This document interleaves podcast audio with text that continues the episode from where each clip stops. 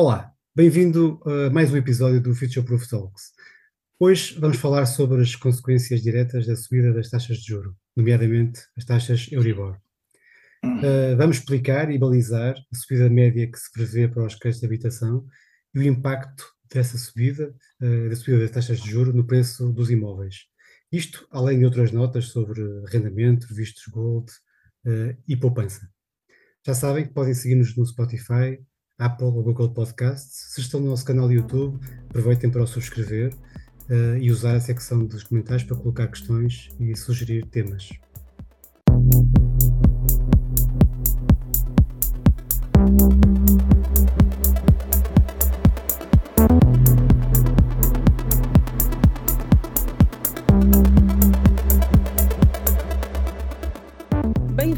Future Proof Talks, um podcast sobre poupança e investimento com análise de expectativas para os mercados, tomada de decisão e filosofia de vida. Vítor Ribeiro e Henrique Amaral Dias conversam sobre o que estão a ver, a escrever e a ler com foco no futuro. As opiniões expressas refletem apenas a opinião dos participantes e não vinculam a Future Proof Wealth Advisors. Todos os exemplos, informação, nomes de pessoas ou instituições descritos e falados no podcast são apenas para fins ilustrativos e não são uma recomendação. O Future Proof Talks não é nem pretende ser um substituto do aconselhamento personalizado.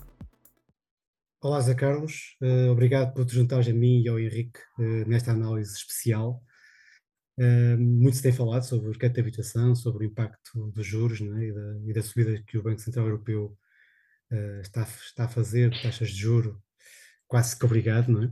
Parece. Contrariado. Exato. Contrariado.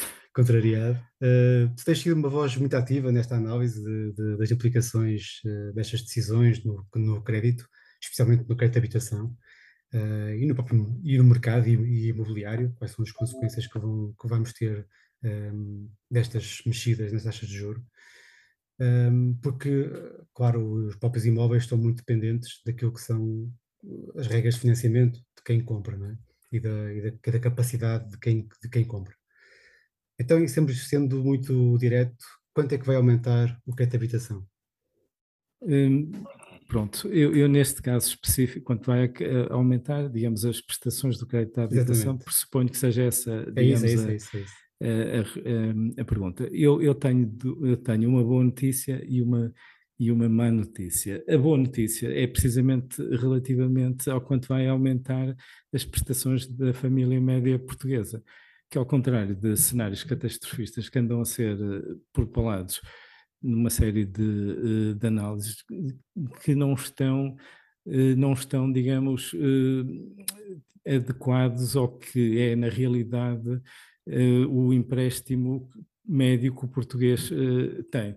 Uh, se correndo-me de dados do INEM, no, de, um, de um estudo que eles publicam mensalmente e que se chama Taxas de Juros Implícitas no Crédito à Habitação e que o último é referente a julho de, de 2000, 2022, saiu uhum. agora em, em 18 de agosto, o próximo vai sair brevemente. O que nós temos é basicamente o seguinte: os portugueses devem, em média, 60.400 euros. Isto tem em consideração o crédito, o crédito bonificado. Eh, se considerarmos, eh, portanto, o, eh, mas, mas se considerarmos apenas o, o crédito para aquisição de casa no regime geral, ou seja, não bonificado, este valor é de 73 mil, não chega a 500 euros e tem uma prestação média de 291 euros, com um juro implícito de 0,90 e qualquer coisa, 0,9, hum, o que nos permite, portanto, e este é o, todo o estoque de crédito que nos permite, portanto, estes são os valores que o INE, que o INE eh, nos dá e permite-nos calcular, subsequentemente, a partir daí, a maturidade implícita e o spread implícito. Eh, no crédito, nem todo o estoque do regime geral, eh, portanto, segundo as minhas contas, a maturidade implícita são 281 meses, ou seja, 23 anos e meio, e o spread implícito é 1,25.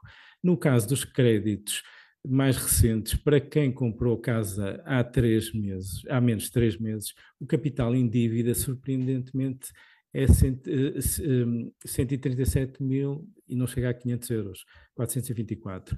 A prestação era, a prestação que foi suportada em julho era de 462 euros, com um juro implícito de quase 1,3. e daqui decorre que uma, há uma maturidade implícita de 359 meses, ou seja, 30 anos, o que, é com, o que já é consentâneo com esta tentativa do Banco de Portugal de, de colocar as, hum, de colocar as taxas, de, de colocar as maturidades dos empréstimos eh, médias, portanto, as novas originações em 30 anos e temos um spread implícito de 1.2. A partir daí, se, fazendo as contas para a Euribor, um, se a Euribor subir 2%, então temos uma TAN de 3,25 no crédito em, em, em, geral, uma TAN de 3,20 nos, nos créditos mais recentes, e temos um aumento bastante modesto de 83 euros na prestação, uh, portanto, média de todas as famílias, ou de 133 para o caso de quem comprou casa, uh, portanto, uh, há três meses, mas que necessariamente já se financiou a taxas de juros mais altas e já foi a sua capacidade de, de fazer face a esse crédito avaliada inclusivamente a taxas uh, mais elevadas. Ou seja, não é que este desastre que se anda aí a anunciar de não sei quantas centenas de euros, etc., coisa, coisa e tal é aborrecido, como é evidente, sobretudo com todos os aumentos de preços e mais algum, não é? Uh, mas pronto, não vai ser uma catástrofe. Ou seja, isto para dizer o quê?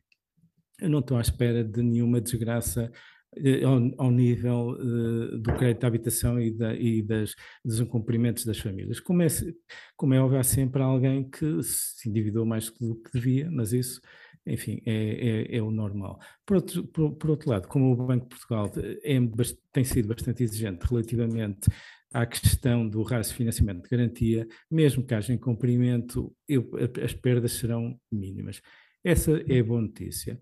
A má notícia, que depois notícia, iremos, né? que depois passaremos lá, mas eu já antecipo um bocadinho, para as pessoas ficarem ao fim para ouvir a má notícia, é que vai haver, em face da subida das taxas, uma redução muito significativa capac na capacidade de, no de, de novo endividamento das famílias, eh, que vai ter implicações, eh, enfim, relativamente aos preços que elas vão poder pagar no futuro pelos é imóveis. Dos imóveis, exatamente. exatamente.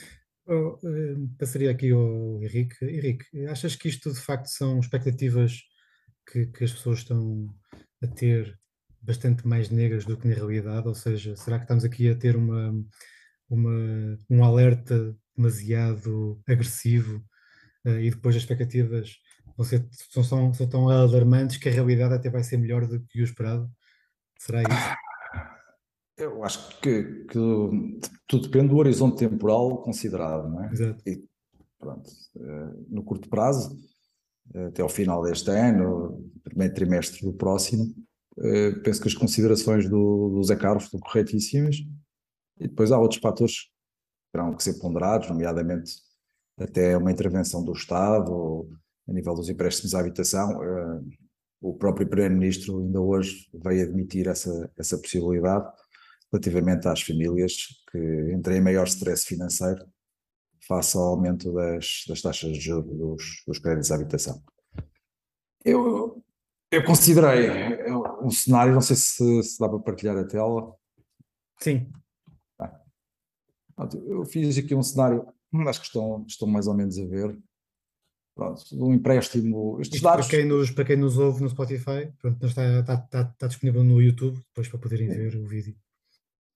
Pronto, basicamente considerei aqui um valor médio do, do capital em dívida de 126.500, ou seja, o capital inicial, para um empréstimo à habitação, um spread a rondar 1,2%, e depois com, como ponto de referência, por exemplo aqui a Euribor, no dia 24 de 12, uh, menos 0,52%. Considerei uma, maturia, uma duração média, o prazo médio de um empréstimo à habitação de 396 meses, 33 anos, um empréstimo normalmente, tipicamente com prestações constantes, claro, a taxa variável, uhum. E depois verifiquei, pus aqui vários cenários relativamente às taxas de financiamento do Banco Central Europeu. Portanto, neste momento está em 1,25 né? e eu pus aqui um cenário em que ela vai aumentar 0,50 pontos base até dezembro de 2023 em cada, em cada anúncio trimestral do BCE. Sim, já há algumas perspectivas para 4%, não é? Pronto, uh, a minha estimativa é que isto vai sendo assim como o sapo que está na água, que vai aquecendo e tal, portanto, não, provavelmente é, o Zé Carlos tem toda a razão, no, no curto prazo não haverá problemas, mas depois, neste, no final, daqui a um ano, janeiro, um ano e tal, janeiro de 24, teremos aqui um aumento significativo da, da prestação da casa, rondará 43,16%, por exemplo, para, para, este, este, com estas hipóteses que estou aqui a considerar, teríamos uma prestação inicial mensal de 356 euros e em janeiro de 24, mais uma vez de acordo com estas hipóteses, teremos uma prestação mensal de 510 euros, isto é um acréscimo de 154 euros, em termos percentuais é 43,16. E pressupondo uma Euribor, então, ou melhor, taxas do Banco do BCE a 3,75 no final de dezembro de 2023? As minhas hipóteses é dezembro de 2022, 1,75, março de 2023, 2,25, uh, junho, 2,75, setembro, 3,25, dezembro de 23, 3,75. Depois, depois sempre a refletirem-se no mês seguinte, janeiro de 23, 1,9, que é uma ligeira diferença. Enfim, considerei que a diferença entre a Euribor a seis meses e a taxa REF neste momento seria manter para as restantes. Como está agora. Uhum. Pronto, Sim. Claro que a questão é que temos que analisar o rendimento médio disponível da família em Portugal, do agregado familiar, isso também são dados que estão do INE, que são da, estão na Pordata, ela vai buscá-los ao INE, que ronda aos 35 mil euros anuais. Uma taxa de poupança que neste momento estava em valores historicamente bastante altos, enfim, nos últimos anos, nos últimos 10 anos, contando com estes efeitos todos uh, de estímulo da, da pandemia, né? Uhum. para combater a pandemia, mas eu, eu faço aqui uma previsão que a taxa de poupança, a taxa média de poupança vai diminuir substancialmente, uma vez que há inflação, e isso obviamente que aumenta o, o, o, o a proporção do consumo, não é? Uhum. Passa ao rendimento disponível, diminui a poupança. Outros créditos associados, não há só o crédito à habitação, há créditos ao consumo, também vão pressionar, obviamente, a disponibilidade financeira das famílias e também uma futura estagnação da economia ou uma eventual recessão. Portanto, se eu vir, se eu multiplicar esta taxa de poupança 6% por 35 mil euros anuais, eu tenho aqui uma poupança anual de 2.100, dividindo por 12, eu tenho aqui uma poupança mensal média de 175 euros versus um aumento da prestação em 2024, janeiro de 2024, portanto, início de 2024, final de 2023, 154 euros. Portanto, parece, em termos médios, que toda a poupança irá ser comida por este aumento da prestação. Da, Há sempre a hipótese dos salários aumentarem também, não é? Sim, é isso que eu ia dizer. Exatamente. Deixa-me deixa só. Sim, sim, sim. Aliás, eu comecei por referir Há aqui muitos fatores que nós não controlamos, claro. desde logo a intervenção do Estado. Precisamente. Junto, ainda hoje o Primeiro-Ministro disse que teve reuniões para a Associação de Bancos Portugueses eh, para regular uma eventual, uma eventual situação menos boa neste, neste setor. Cenário, e se ele teve esses contactos e se os admitiu, é porque é óbvio que ele tem informação, provavelmente não agora, não, é? não nos próximos meses, mas talvez durante o próximo ano, haverá obviamente situações de stress financeiro. A questão é que uh, é, isto é o, é o, rendimento médio disponível da família, mas muito mais importante do rendimento médio disponível é o rendimento mediano.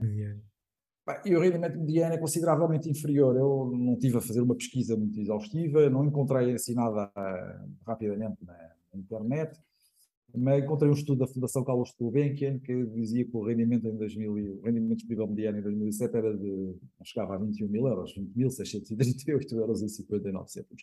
Pronto, mas eu aqui mesmo admitindo um rendimento mediano de 22 mil euros atualmente, isto obviamente que terá, que terá um impacto muito significativo, porque aí estamos a falar já de um déficit por parte das famílias com um aumento da, da prestação do crédito claro. educação.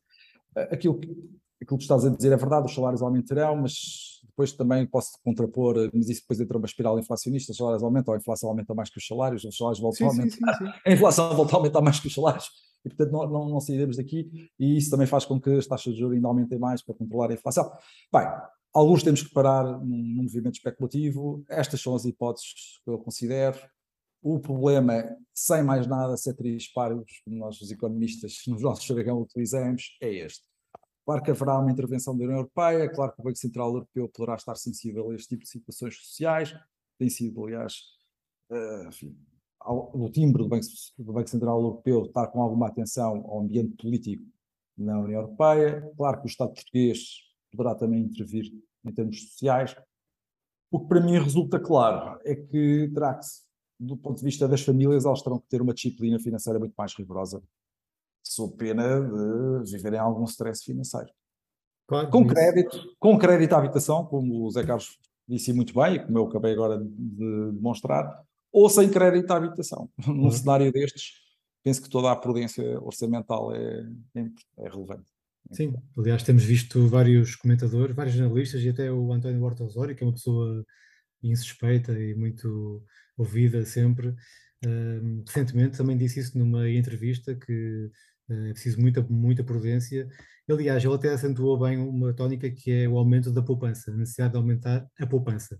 Provavelmente isso não vai ser possível, não é? Aliás, estamos aqui a admitir isso mesmo, que poderá não ser, não ser possível mediante esta subida de, das taxas de juros. Um, mas e, da também, taxa de, e da taxa de inflação, dos custos. Taxa de inflação. As pessoas, têm, as pessoas ao consumir. Claro. Exatamente.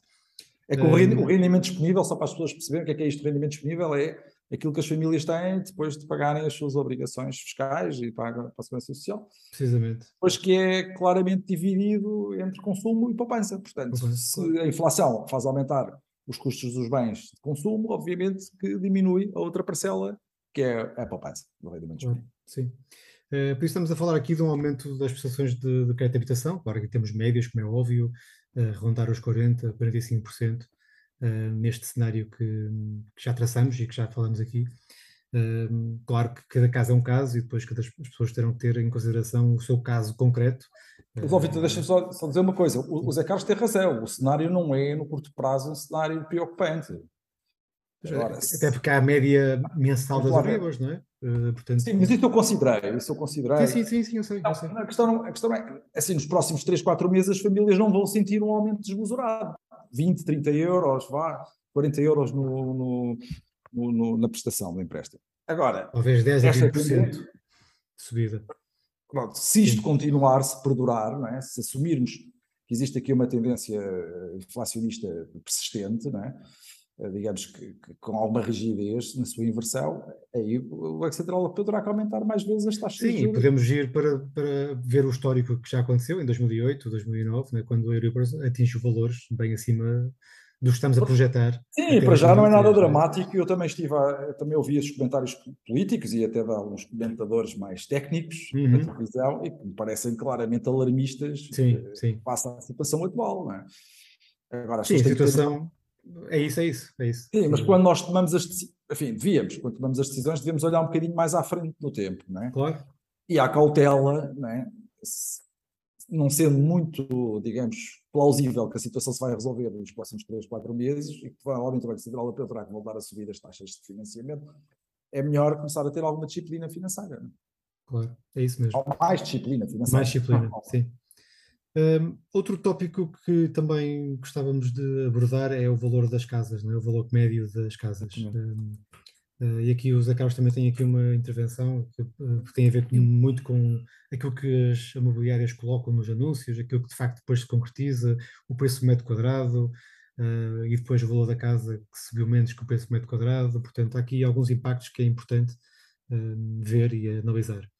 Eh, portanto, eu antes disso gostava de fazer eh, aqui uma chega relativamente ao que o Henrique disse. Eh, ah, nós, temos, nós, nós, nós temos aqui um, um podcast anterior sobre crises de endividamento e aqui o que se vê é que pequenas subidas da taxa de juro, neste caso sobre a esfera das famílias, tem grande impacto de, sobre o stress financeiro, uma vez que este, este setor da economia, tal e qual como as empresas e o setor público, eh, está bastante endividado, e, portanto, em, em, em traços gerais. Ou seja, não será preciso subir as taxas tanto como isso para que o consumo modere e que possamos ter efeitos sobre a redução, do, a redução da inflação e não será necessário ser tão agressivo como no passado, em que o estoque de dívida era, eh, era, é, portanto, era, era bastante inferior, ou seja, o facto, o, o mal acaba por, de alguma forma,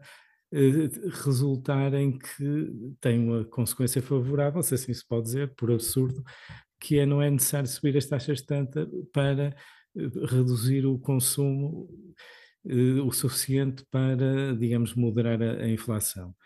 Porque em situações passadas nós olharíamos para a inflação e olharíamos para as taxas de juro e toda a gente diria, de, na experiência do passado, que as taxas de juros têm de ir para cima da inflação, que hoje é completamente sim, sim, impensável. Hoje, é? e as previsões de inflação até são bastante abaixo daquilo que. É, mas eu convido as pessoas a ver o podcast que foi feito sobre as grandes crises de endividamento, Exatamente. porque é, são os momentos que, que nós, nós vivemos. Mas continuando numa nota, digamos, otimista e de louvor à responsabilidade financeira dos portugueses, que é muito maior do que parece, eh, na realidade, e foi uma coisa que me surpreendeu até, eh, os portugueses têm tendência a comprar casas, eh, digamos, à medida das suas possibilidades. Por outras palavras, o ano passado venderam-se 28 bilhões de euros de casas e venderam-se correspondentes a 165 mil e qualquer coisa casas. Se nós fizermos uma conta simples, que é dividir uma coisa pela outra, chegamos à conclusão que a casa média custou 170 mil euros. A casa média vendida neste país custou 170 mil euros, o que é uma coisa surpreendente, tentar perceber onde é que os portugueses andam a conseguir encontrar casas de 170 mil euros, não é? que estão muito longe do, do nosso, eh, da nossa experiência diária de olhar para as montras das imobiliárias, para para os, para os portais de anúncios de, de, casas que têm todos os valores substancialmente, os imóveis virtuais, os idealistas e coisas parecidas, e, e, que têm todos os valores substancialmente superiores. E na realidade o que se passa, digamos, da minha, da minha experiência, tanto são, são, diversas, uh, são diversas coisas. A primeira coisa é que estas casas mais baratas nem sequer chegam a ser anunciadas, portanto, uh, as, as imobiliárias têm um modelo de é? negócio, não uhum. chegam a ser anunciadas, portanto, o, o Portanto, tem uma grande facilidade de colocação, isso toda a gente vê, porque de facto nunca se venderam tantas casas.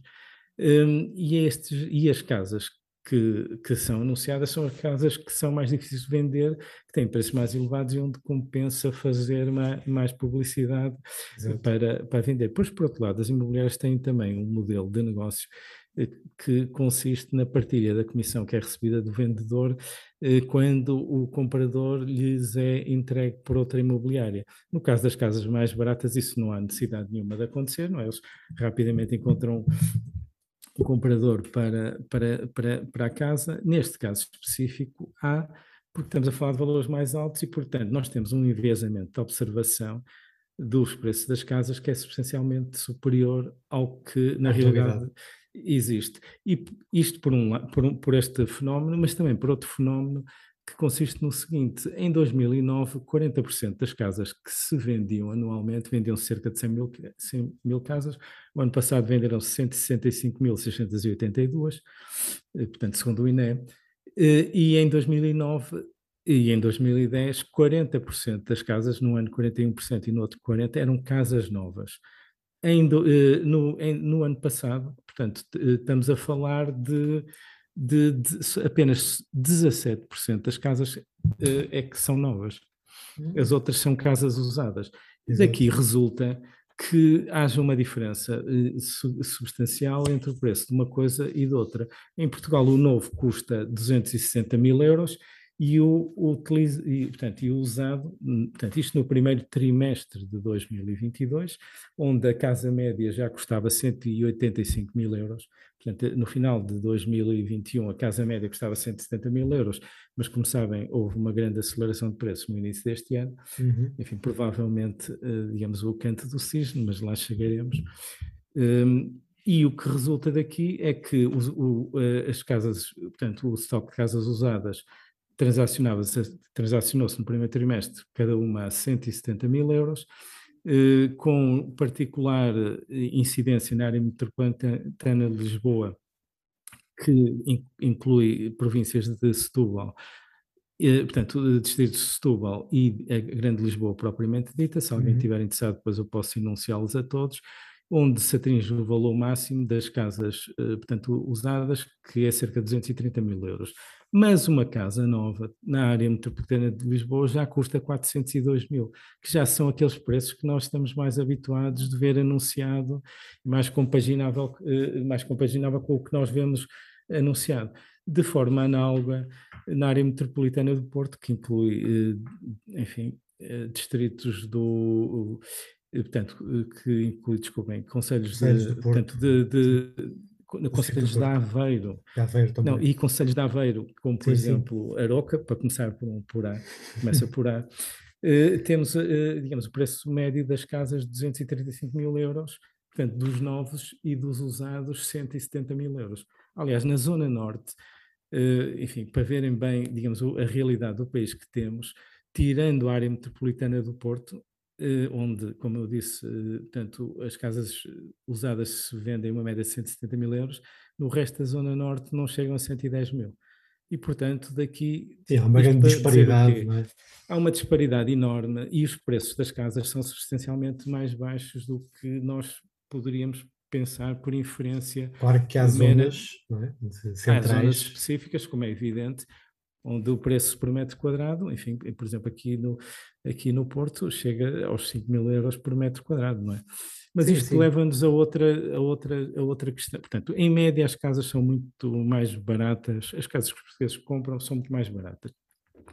Portanto, a tal casa dos 170 mil euros, e que se nós pensarmos que é 80% financiada, chegamos lá aos tais 130 euros, 130 eh, mil euros. Portanto, as coisas batem uma com a outra. Uhum. Mas, como todos nós temos visto, tem havido uma aceleração enorme uh, de preços. Em particular, o INEP uh, faz outro tipo de estatísticas uma das quais é estatísticas dos preços da habitação a nível local, onde o preço mediano no primeiro trimestre deste, eh, deste ano já foi 1.450 euros, 54 euros por metro quadrado e subiu 17,2% relativamente ao trimestre eh, homólogo do ano passado. Mas aqui há uma coisa curiosa, utilizando o, o, o, inquérito do INEP que se chama Índice de Preços na Habitação, que é por casa e que foram de onde resultam estes valores que eu uhum. tive a mencionar, a casa média já só subiu 12,9%.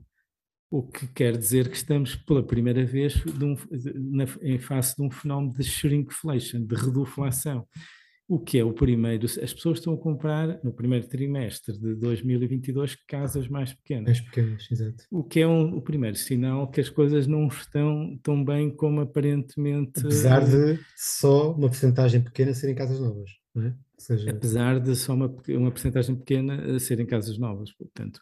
Eh, e que é o primeiro sinal de que as, as, pessoas estão a começar a não conseguir, digamos, comprar, ainda as taxas de juros no primeiro trimestre mal tinham subido, que não estão a conseguir, digamos, continuar a acompanhar as subidas de preços das casas, que desde o mínimo dos mínimos no terceiro trimestre de 2013 subiram 98%.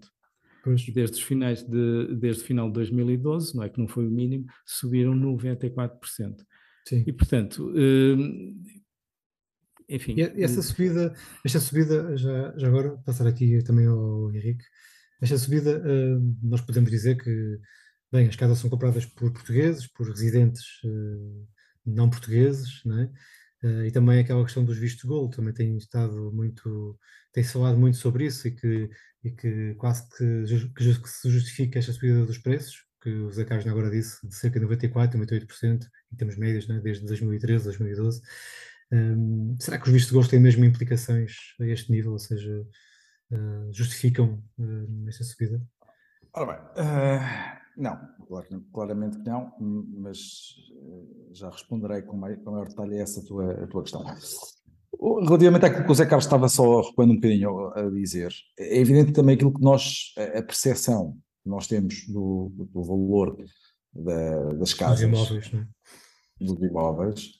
Uh, obviamente não corresponde à realidade, porque o, o preço é, pelo qual depois a, a, transação se concretiza é sempre consideravelmente diferente do, do asking price médio dos, dos, é um desconto elevado, não é?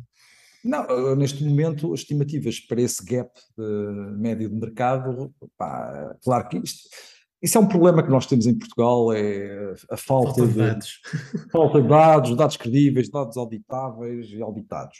Pronto. Mas fala-se em 22% de, de gap médio de mercado. A, a minha experiência uh, relativamente ao setor imobiliário é que de facto existe esse, esse agora a dimensão do mesmo, não, não sei. Eu aí posso ajudar, se depois quiserem. porque nós, eh, portanto, numa imobiliária do grupo, portanto, fazíamos um exercício que era comparar estes preços que acabámos de, de ver com os preços que resultavam de, do scrapping de, de, do, dos sites das internet, das, das, das imobiliárias todas uhum. que, que, existe, que estão na, na, na internet e chegámos à conclusão que o, e portanto medíamos esse valor todos os meses e chegámos à conclusão que ele estaria mais entre 10% a 15%, variava entre 10% a 15%. Não seria tão elevado como os 22%, mas seria superior dados, a 10%. Os dados que eu te estou a dar... Não é chegava é, a 15%. São os dados do CIR, do Sistema de Informação Residencial. Mas, uhum, certo. Mas, por exemplo, o, confidencial imobiliário tem valores diferentes. Ah, pá, não Existe Sim. um gap de mercado. Haver ali entre os 15% e 20%. Parte daquilo que tu estavas a referir, no fundo, é uma, é uma, uma dissonância cognitiva, quase entre a nossa percepção dos preços e aquilo isso, que isso. É o preço médio da, da transação. Mas isso é preocupante, porque a avaliação bancária é feita comparativamente com base nos preços pedidos e não com base nos preços efetivamente transacionados que os avaliadores não têm acesso com tanta facilidade. Não, vamos lá ver, a avaliação bancária não é feita nem com base numa coisa, nem com base na outra. É feita com base naquilo que é uma avaliação de um perito avaliador imobiliário, que não tem, que tem em conta, obviamente, o preço da transação, o preço médio, por quais os imóveis são efetivamente vendidos, mas faz uma avaliação concreta relativamente àquele imóvel, em função de critérios que tem, consistem nos coeficientes de homogeneização, agora também não vou estar aqui a, a perorar sobre... Sim, sim, sim, mas há vários métodos até de avaliação, portanto... Sim, são métodos claramente, é um, é um método comparativo. Comparativo, é? exatamente. Vês os, vês os atributos dos imóveis, a, a localização, as amenidades, tem estacionamento, se não tem, a área, por aí fora, atribui os coeficientes de, de homogeneização, depois, depois tens inclusive métodos estatísticos, enfim, há muita coisa por aí, mas nem é uma coisa nem é mas, outra. Nem é, é, é aquilo que se chama eh, tentar perceber qual é o valor real do ativo. É? E, e, é como alguém que avalia uma empresa, pronto, só que é um método de avaliação, tem as suas particularidades. Que pode não ser nem o, como tu sabes, Vitor, não é? Uma coisa é aquilo que as pessoas acham que a Tesla vai valer, outra coisa é, é o preço pelo qual as ações da Tesla são, são efetivamente transacionadas no mercado, outra coisa é o valor da avaliação do, do Vitor Mário Ribeiro. Não é? Há vários valores. Pronto, portanto aqui... Não, está bem, mas temos o valor dos peritos, temos o, o, o, preço pelo qual a coisa é transacionada e temos aquilo que, que as pessoas pensam que aquilo vale, não é? As pessoas, sim, sim. É? Ou seja, os detentores das ações ou aqueles que compraram ações e que acham que aquilo vai valer daqui a X tempo tanto e portanto estão à espera que aquilo valorize. Não sei. Sim, e no imobiliário ainda é mais porque as transações são menores e portanto há menos descoberta de preço. Não é? Aquilo que o Zé Carlos estava a dizer sobre a shrink inflation, é? é ou a deflação, é também, é assim, não tenho dados para isso, mas parece-me muitíssimo razoável que isso esteja a acontecer. Não é porque a minha experiência, não no setor imobiliário, mas no setor enquanto consumidor, é que de facto os, os produtos, os fabricantes de produtos alimentares estão a, utilizar, estão a usar e a abusar desse tipo de tática. Mas a usar e a abusar. As pessoas sim, sim. tenham, tenham em atenção, quando estão a comprar neste momento embalagens de gelados, de salmão congelado, etc. Sim, sim. É um abuso autêntico. É um abuso, é verdade. É, e portanto também não me admirem. Ou então em questões de metros quadrados. Agora, se as pessoas têm a percepção disso ou não, em primeiro lugar, eu, eu, eu duvido, mas duvido mesmo que o consumidor médio em Portugal, ou, o adquirente da, da, habitação própria e permanente em Portugal, quando lhe apresentam a área, não é? Nunca sabe o que é, que é a área bruta privativa, área útil privativa, não faz a mínima ideia disso. E mais, os próprios anúncios são, são, tendenci, são tendenciosos é? muitas vezes falam em área útil privativa, quando de facto o que se referem à área bruta privativa. Daí que eu aconselho já agora aos nossos ouvintes não é? e espectadores no YouTube, de faz favor, quando forem comprar uma casa, levarem um aparelhómetro com um laser que custa meia dúzia de tostões na, no Leroy Merlin e meçam a área útil e efetiva da casa.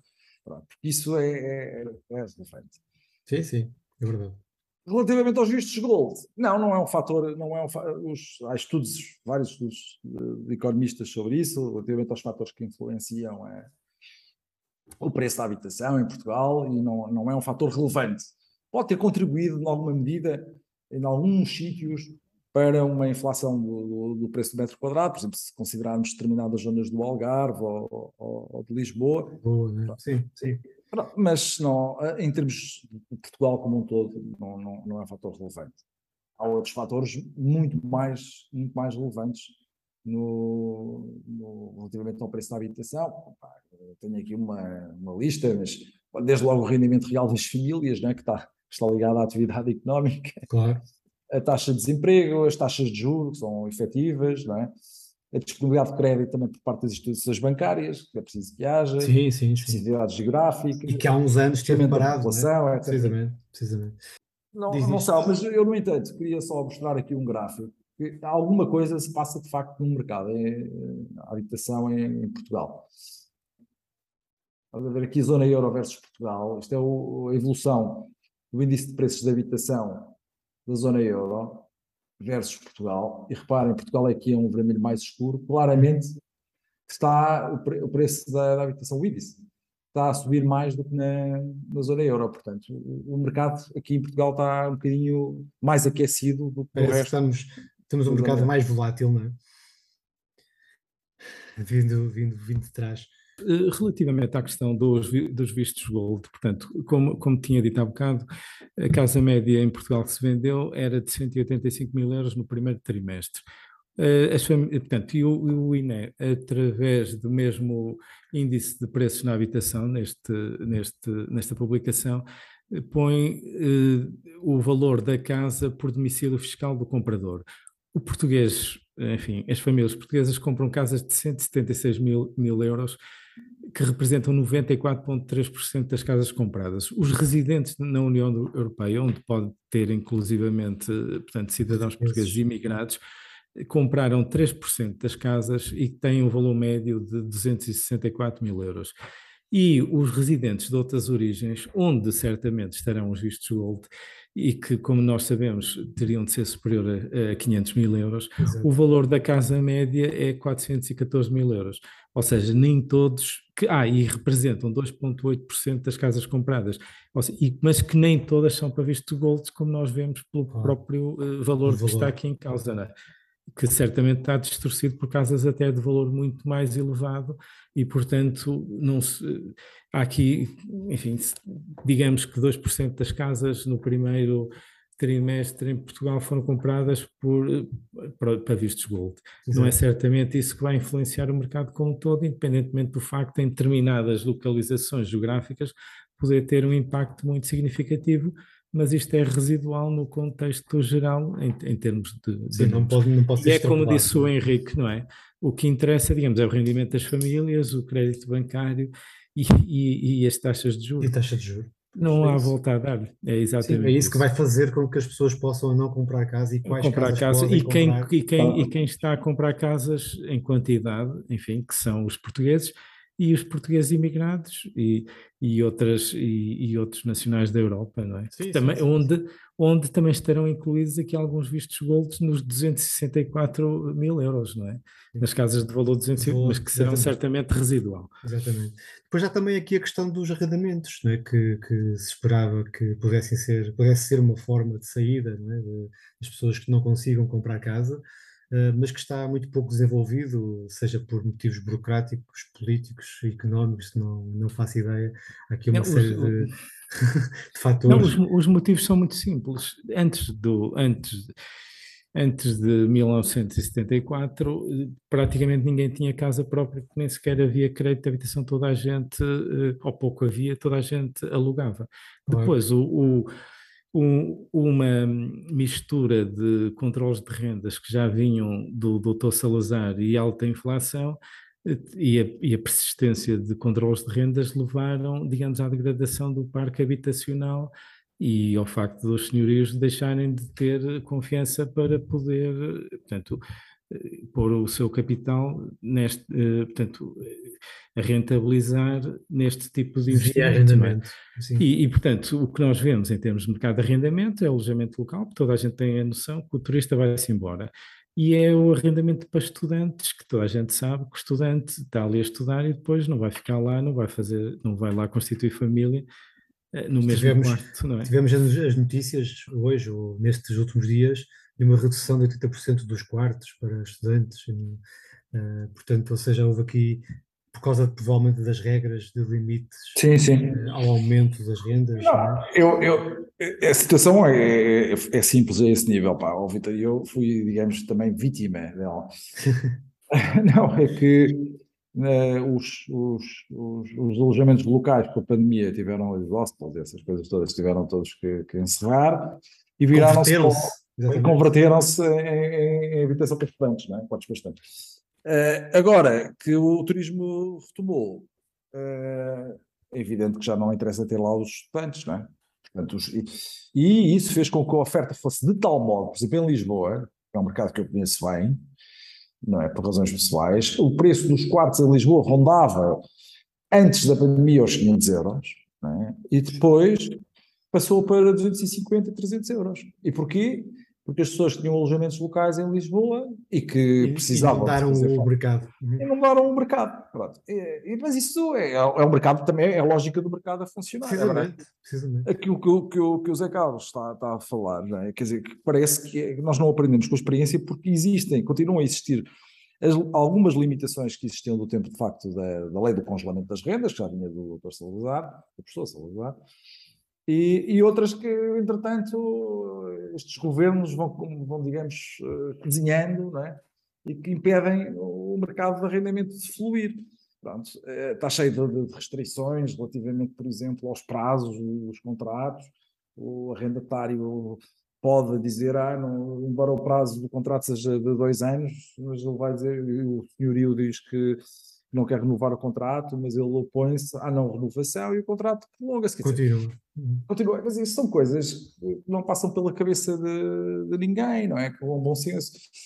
E isso faz com que, obviamente, o mercado de arrendamento padeça de, desses vícios todos e dessas visões utópicas da realidade, não é? Que como se o mercado de arrendamento fosse uma coisa que, poder, que funcionasse isoladamente, não é? Do mercado imobiliário em geral. E isso, e isso não é verdade. É isso que eu ia dizer. Porque isso influencia também o próprio mercado imobiliário. São vasos, são vasos, como a gente costuma dizer, são vasos comunicantes, não é? Precisamente, precisamente. E portanto, quando tu apertas de um lado, obviamente que as pessoas deixam de investir para aquele fim e passam a destinar os imóveis. Aliás, uma das coisas que têm sido ditas ah. por algumas pessoas, economistas e por aí fora, é que o, eh, o número de habitações uh, uh, produzidas ou construídas é muito menor do que seria necessário para que houvesse, uh, digamos que cumprimento da, da, da, procura, não é? Portanto, e isso também se nota ao nível do arrendamento, porque as pessoas hoje em dia têm uma vida muito mais flexível, ou seja, hoje estou aqui, hoje daqui a pouco estou do, do outro lado, quer dizer, não, não há aquela ideia de, de ficar no mesmo sítio durante uma vida inteira. Portanto, este mundo também muda, mudou e as pessoas também mudaram a esse, a esse nível. Parece-me que o nosso mercado imobiliário também não se adaptou a isso, ou pelo menos adaptou-se menos do que seria esperado. Ah, há alguns, há alguns sinais de adaptação uh, que passarão muito por, uh, por uh, conversão de espaços em estúdios. Pequenas habitações que têm as comodidades que os jovens consideram ou reputam de essenciais hoje em dia, como as, as, os over the tops, não é? as Netflix, essas porcarias todas, porcarias com todo o respeito, Exato. as internets uma pequena kitchenette, porque eles também já não gostam de cozinhar muito, não é? Sim, eles existe tudo. Coisas, eles compram as coisas nos supermercados congeladas e metem no micro-ondas, tem, tem que ter lá no micro-ondas. E até mandam vir pelos, pelos vida. E, o, é? e o Eats, exatamente. e, e, e, utilizam aquilo como assim, uma coisa para dormir, confortável e tal, lá para poderem, uma secretariazita para poderem trabalhar ou poderem consultar as suas coisas e tal. Pronto, eu acho que por aí a coisa vai andando. É? Eu vejo alguns sinais, por exemplo, aqui em Coimbra, onde, onde resido, é, que há uma aposta nesse, nesse tipo de, de oferta. Pronto, mais uma vez direcionada já não para estudantes, mas para jovens que... Após, após estudarem, não é? Exatamente. E que, não sim, têm, sim. E, que não, e claramente não têm rendimentos para comprar uma casa. Ou seja, isto, isto acaba por ser extremamente injusto. É? Voltamos ao mesmo, do rendimento. É? Do ponto de vista social, porque eles não têm um jovem que trabalha num, num McDonald's e alguns não são assim tão jovens quanto a gente pensa, não é? Pronto, é algo que trabalha num, num hipermercado. obviamente que os seus rendimentos é? nunca, irão, nunca irá conseguir comprar uma casa de 100 mil euros ou 90 mil euros, é? sem ajuda, obviamente, dos, dos, dos seus parentes.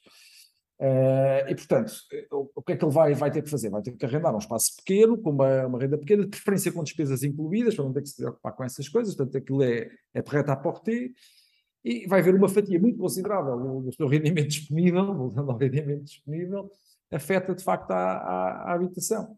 Isso é um bocadinho essa, essa podemos falar como uma, uma estamos a, a proletarializar, é?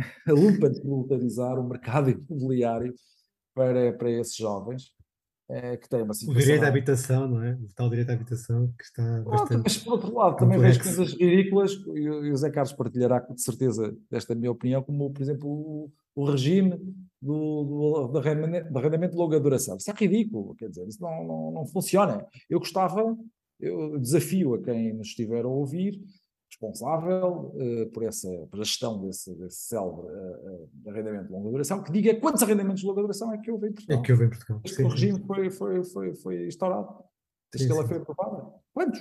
Sim, sim. O que é que isso representa? Não é? Quem é que no seu bom juízo não é? O proprietário de uma habitação vai, vai, vai fazer um contrato de arrendamento de longa duração? Ninguém. Não é? Pelo menos naquelas condições. Bastante difícil, sim. Um, bem, nós já estamos a dar algumas más notícias, mas eu julgo que o Zé Castro teria uma outra má notícia, agora sim, não é? Uh, também queríamos falar um pouco sobre a inflação e sobre a forma como ela é calculada, mas se calhar vamos deixar isto para, para, outro, para outro dia. Mas passamos agora então à, à, tal, à tal má notícia e que tem muito a ver com o valor de, dos imóveis e da, da capacidade de financiamento, não é? Mas já agora, relativamente à inflação, é relativamente simples, não é? Em Portugal, eh, portanto, o, custo da habitação, segundo, enfim, o que eu vi, eh, apenas representa 4% do, do índice de preço no consumidor. Na Europa anda à volta de 7, 8, nos Estados Unidos chega quase aos 30, não é? Ou seja, o, a inflação que há nos custos da habitação não está refletida no índice de preços consumidores na Europa. Os 8.9 é, é que foi anunciado. Não está, e por isso é que eles dizem que isto é só um problema de, de, de custo dos produtos energéticos e pouco mais, e vai ficar tudo resolvido. Não é verdade, seja, a inflação é muito Não é verdade. Sim. A inflação é mais persistente, pelo menos. Precisamente. Pronto. A, a, notícia menos boa em contraposição com a, com a forma responsável, ponderada e, e, bem pensada com que os portugueses assumem responsabilidades relativamente portanto, ao seu crédito de habitação, é nota que eu deixei na minha intervenção inicial, tem a ver com o facto de que, de futuro, em face das regras que são, digamos, que os bancos têm de respeitar, que foram impostas pelo Banco de Portugal para analisarem crédito de habitação, com a subida de taxas de juros que já houve, neste momento hum, é possível dizer, portanto, as, as taxas de juros subiram de menos meio por cento para 2%, subiram pelo menos a Euribor de, de 12 meses que está neste, neste valor hoje e as outras, e, a, e as outras, sobretudo os seis meses, três meses já não se faz crédito à habitação a três meses, ainda há algumas, mas já não se faz, Uh, e, portanto, a de seis meses também irá lá chegar, e, portanto, o que é possível dizer é que, com base num Euribor uh, a 12 meses, ou 6 meses,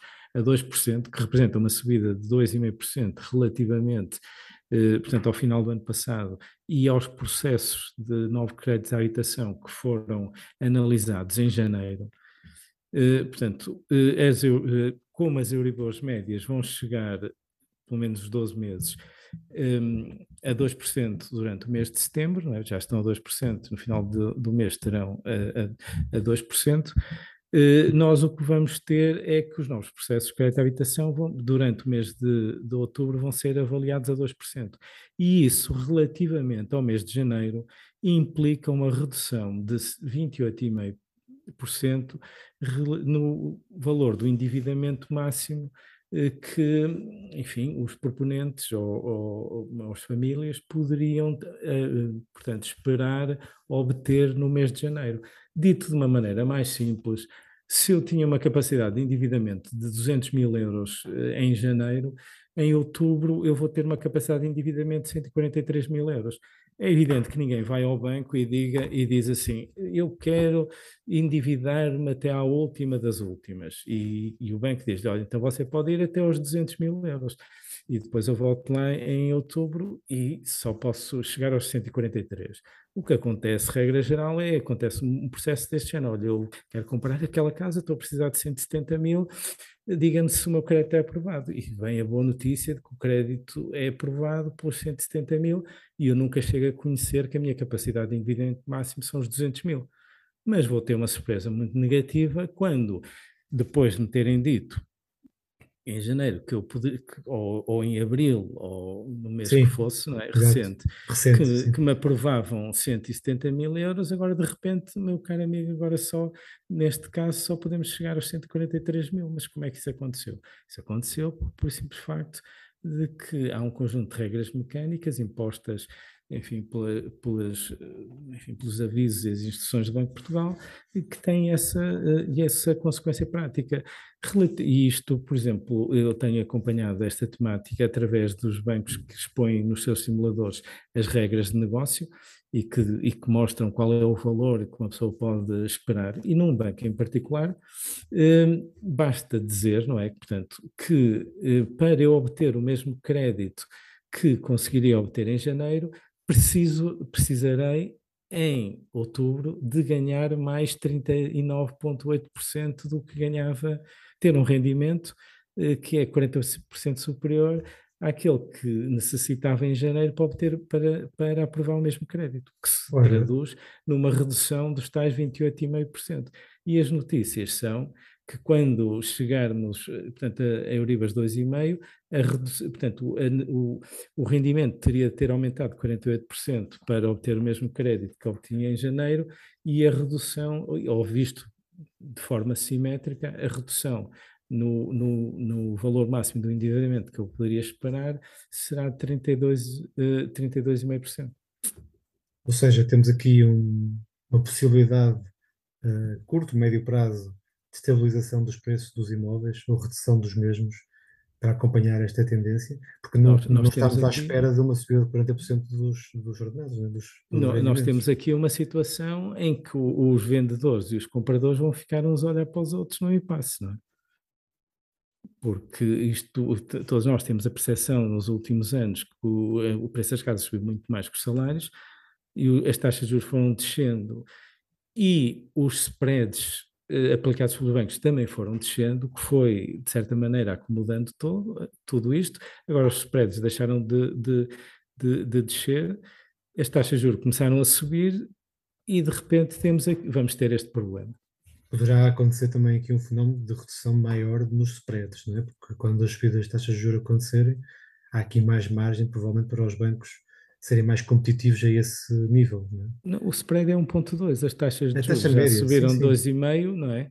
Portanto, o spread não pode ir para zero, não é? Não, claro. Eu, eu, eu falo por mim que tenho um spread de 0,3. Exatamente, aí, há 13 anos ou 10 anos uh, aconteceu Sim, isso. Sim, mais ou menos dessa altura. Precisamente, aconteceu isso. Mas, mas não tenho expectativa nenhuma que, que, voltemos a semelhantes valores, que são uma loucura completa, onde, onde os bancos não ganhavam certamente dinheiro no crédito à habitação.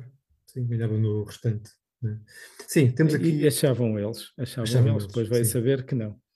Sim, até porque há aqui muito mais controle neste momento, né, que mesmo a nível europeu e um, do Banco Central Europeu, até precisamente para fazer aqueles testes de stress em termos de dívida, em termos de capacidade também de aguentar com o, o, o incumprimento. Portanto, eh, temos aqui um cenário, aí está, a tal má notícia que começamos, que poderá significar uh, menor capacidade, ou seja, as pessoas terão que usar mais capital próprio para poder comprar o mesmo tipo de casa, ou o mesmo imóvel que estavam a querer uh, comprar, um, não tendo essa capacidade ou esse capital próprio, terão que reduzir ou terão que diminuir as expectativas em relação à casa que queriam fazer ou comprar. Portanto, isso é fundamental as pessoas terem essa noção.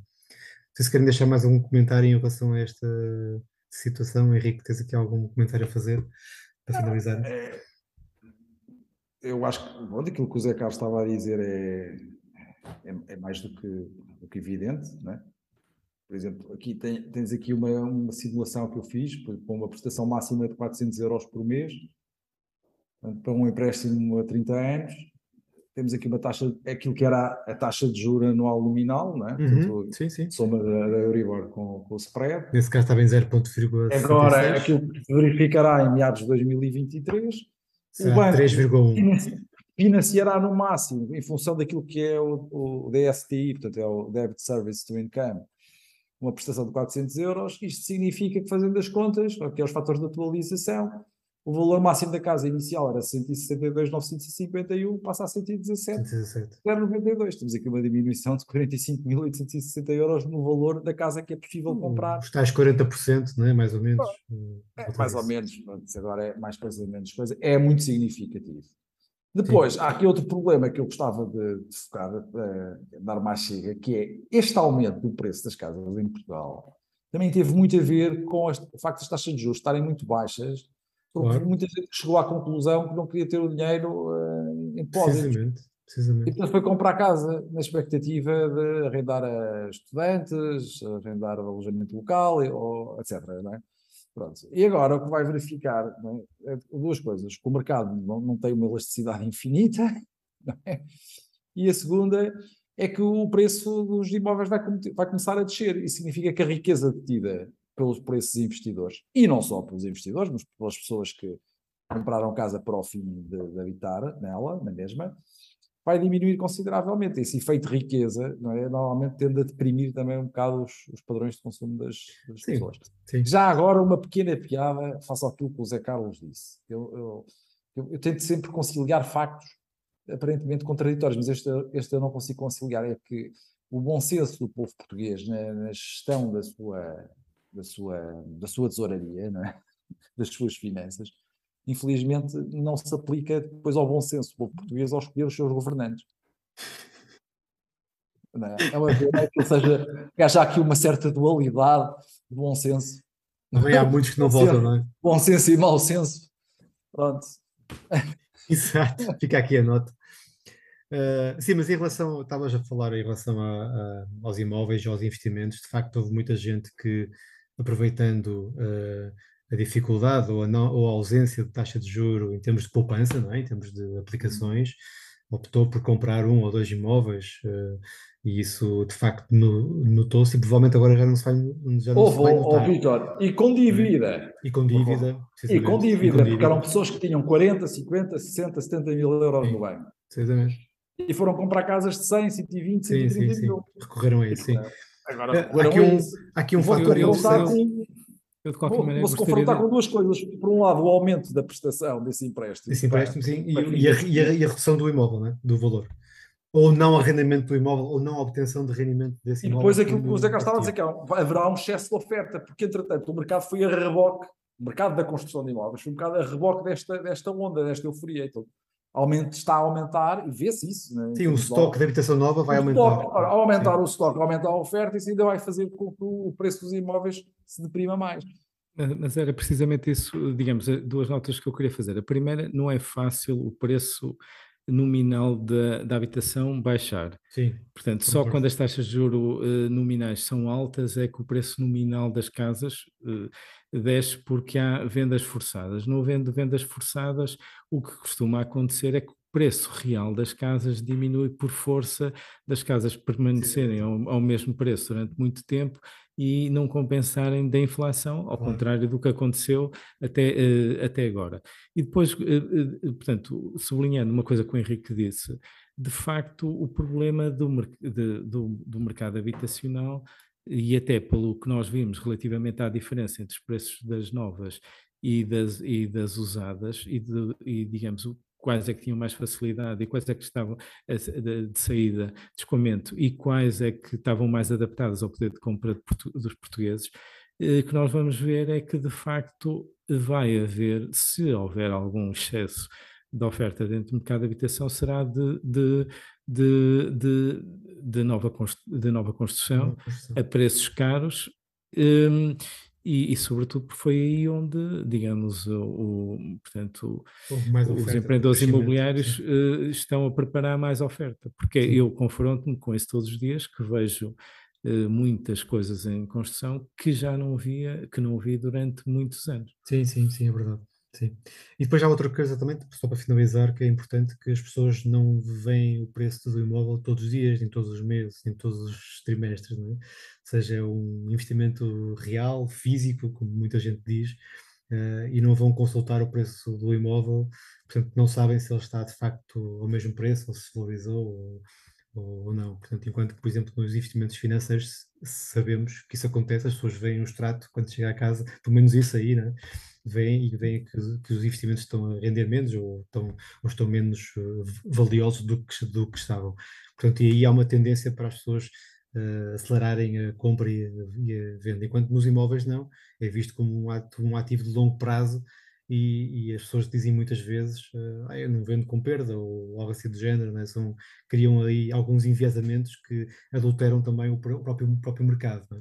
Portanto, o funcionamento isto, do mercado. próprio mercado. Portanto, não é muito fácil de ter essa percepção, por isso eu concordo até se calhar que sim, o preço do imóvel em termos nominais não poderá não cair assim facilmente, uh, mas sim, em termos reais, claro, se a inflação for persistente. Bem, mas era como eu dizia, os compradores e os vendedores vão ficar uns a olhar vão ficar, sim, durante um... vai haver ali uma necessidade de se ajustar... os imóveis preços mais elevados, provavelmente como estavas a dizer, sim. Então vai ter que, que ainda por cima estão na mão de promotores imobiliários, enfim, veremos como é que a coisa. Mas isso pronto, só eles e os respectivos bancos é que nos poderão elucidar qual é o ponto da situação. Exatamente. Bem, espero que tenham ficado com umas boas luzes sobre crédito de habitação, imóveis, inflação. Uh, até à próxima. Da Carlos e Henrique, obrigado. Boa noite.